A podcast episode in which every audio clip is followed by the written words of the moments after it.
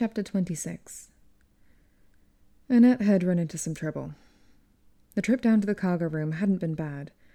She'd only run into one carrier, one of the first stages, and had blown a hole into its ashy-withered skull with the first shot. She'd passed under a sleeping R E three, but it hadn't stirred from its ceiling bed, and it seemed like the other creatures still lurking in the facility shadows hadn't yet figured out that they were free. Either that, or more of them had disintegrated into mush than she had imagined. In any case, she'd be gone before she had to worry about it either way. In all, she'd made it to the cargo room hall in under three minutes, and had punched in the key code with a sense of grand accomplishment. The high from the shot was wearing off, but she was still feeling good, until the hatch to the cargo room refused to open. Annette had tapped the simple code in a second time, more carefully, and nothing. It was one of the only doors in the facility that didn't open automatically on failsafe triggering, but it shouldn't have been a problem. There was a verification disk in the slot beneath the controls, the disk that was always there in spite of Umbrella's insistence that only the section heads were supposed to have access. And of course, upon checking, she'd seen that it wasn't there, that it wasn't where it was supposed to be. Someone had taken it. Annette stood in front of the locked hatch in the empty hall and felt the first bright tremors of panic reach into her mind, hysteria that she couldn't allow to take hold. The lab's going to blow up, and I've wasted four, almost five minutes, and now where's the goddamn disk? Easy, take it easy, you're okay, it's okay. A gentle echo, a whisper of reason in the shining hall. She'd simply have to take the elevator from a different level. She hadn't the master key, she had a weapon, she had time. Not much, but enough. Breathing deeply, Annette started back toward the hall that led to the stairs, reminding herself that all was well and it didn't really matter, that Umbrella was going to pay whether or not she made it out alive. She didn't want to die. She wasn't going to die. But the gleaming, blood-splattered corridors and one sterile labs were going to burn either way. So there was no need to panic. And as she turned right and moved quickly down the connecting hall, her footsteps loud and hollow in the silence, a ceiling panel crashed down in front of her, and an R E three, a licker, dropped down to the floor and screamed for her blood. No! Annette fired, but only hit its scrabbling shoulder as it darted forward, reaching out with one deformed claw to swipe at her. She felt a sharp, red pain in her forearm and fired again, shocked and disbelieving, and the second one caught it in the throat, and it screamed, blood spraying from its torn neck, its trumpeting shriek and a garbled and spitting cry as it lunged at her again. The third shot blew into the grey jelly of its brain, and it flopped to a spasming stop just inches from her trembling legs, gasping as she realised how close she'd been. Annette looked down at her bleeding arm, at the thick scratches that had torn through her lab coat, and something gave. Something in her mind, her racing mind, her pounding heart, the blood and the liquor, William's liquor, dead on the floor in front of her. All of these things whirled and danced, spinning in a circle that came together and focused into a single, stunningly simple thought.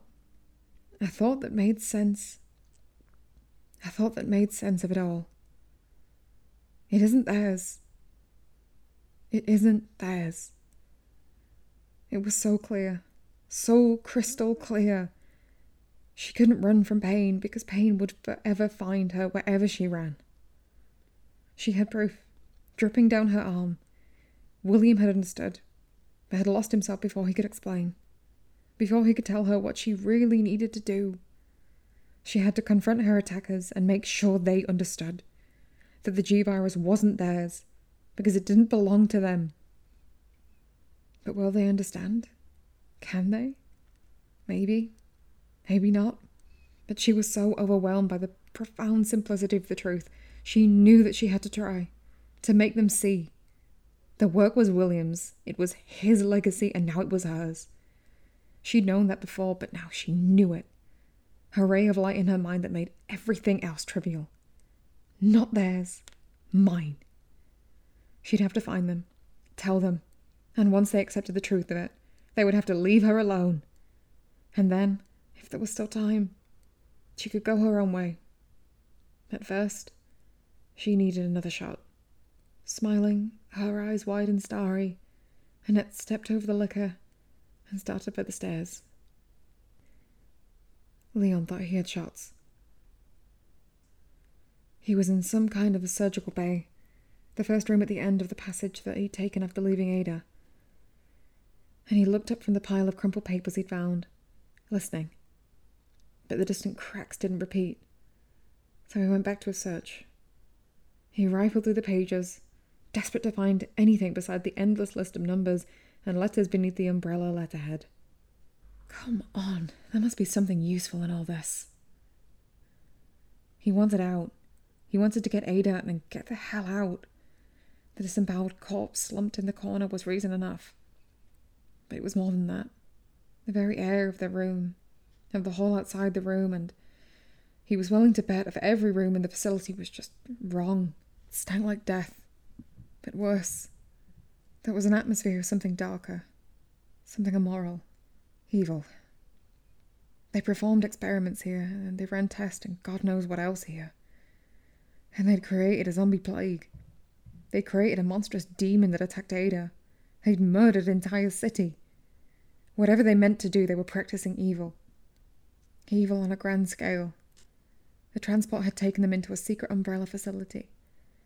And it was a big one. From the numbers on the walls, he knew he was on the fourth floor, whatever that meant.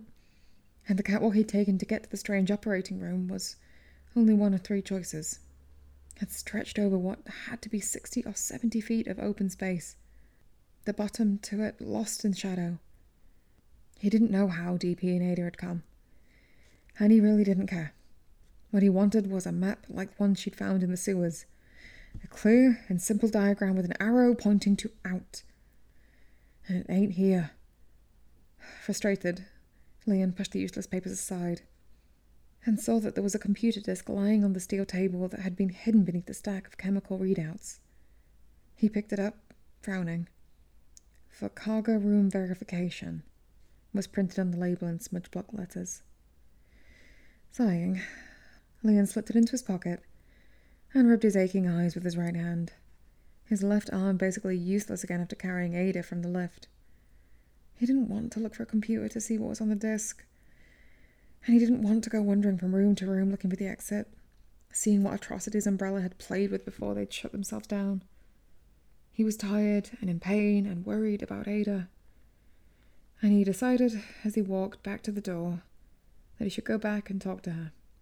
He wanted to ease her mind, saying that he would find the way out, but the place was just too goddamn huge. If she even knew the direction or could remember the floor number. Leon opened the door, stepped into the hall, and a woman with a gun was standing in front of him, a nine millimeter pointed to his chest. She was bleeding, thin streams of crimson pouring from one arm and dripping down her dirty white lab coat. And the look on her face, the strange, wide-eyed, glassy look that played across her features, told him that making any sudden moves would be a very bad idea. "Oh, Jesus, what is this?" "You murdered my husband," she said. "You and your partner, and the girl too, all of you. You wanted to dance on his grave, but I have news for you." She was high on something. He could hear it in her high, trembling voice, and see it by the way her skin twitched and ticked. He kept his hands at his sides, keeping his voice low and calm.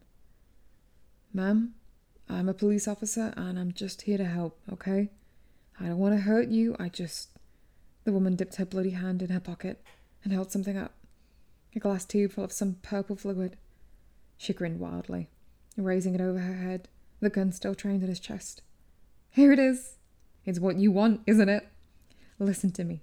Do you hear me? It isn't yours. Do you understand what I'm saying? William made it, and I helped him, and it doesn't belong to you." Leon nodded, speaking slowly. "It doesn't belong to me. You're right. It's yours, absolutely." The woman wasn't even listening. "You think you can take it, but I'll stop you. I'll keep you from taking it. There's plenty of time. Time for me to kill you and Ada and anyone else who tries to take it." "Ada? What do you know about Ada?" Leon barked, taking a half step forward, no longer feeling so calm. "Did you hurt her? Tell me!" The The woman laughed, a humorless, insane cackle. Umbrella sent her, you stupid shit. Ada Wong, Miss Love 'em and Leave 'em herself. She seduced John to get the G-Virus, but it's not hers either. It's not, it's not yours, it's mine. A massive shock rocked the floor, pitching Leon to the ground, a rumbling vibration that shook the walls. And crash. Pipes and plaster rained from the ceiling, a thick beam striking the woman down with a dull thump. Leon covered his head and bits of concrete and white chunks of drywall slapped at him. And it was over.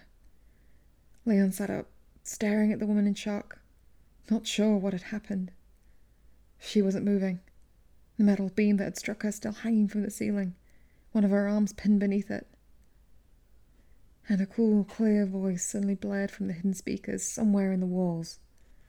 Female, calm, and punctuated by the rhythmic bleat of a honking alarm. The self-destruct sequence has been activated. This auto-destruct sequence cannot be aborted. All personnel should evacuate immediately. Leon scrambled to his feet, took one running step towards the fallen woman, and reached down and plucked the glass cylinder from her outstretched hand, shoving it into his utility pack. He didn't know who she was, but she was too crazy to be holding anything in a test tube. Ada. He had to get to Ada, and they had to get out. The throbbing, screeching alarms blasted through the echoing halls, chasing him through the door to the catwalk, along with the indifferent-sounding females repeating message of imminent destruction. The recorded voice didn't say how long they had, but Leon felt quite certain that he didn't want to be around when the clock ran out.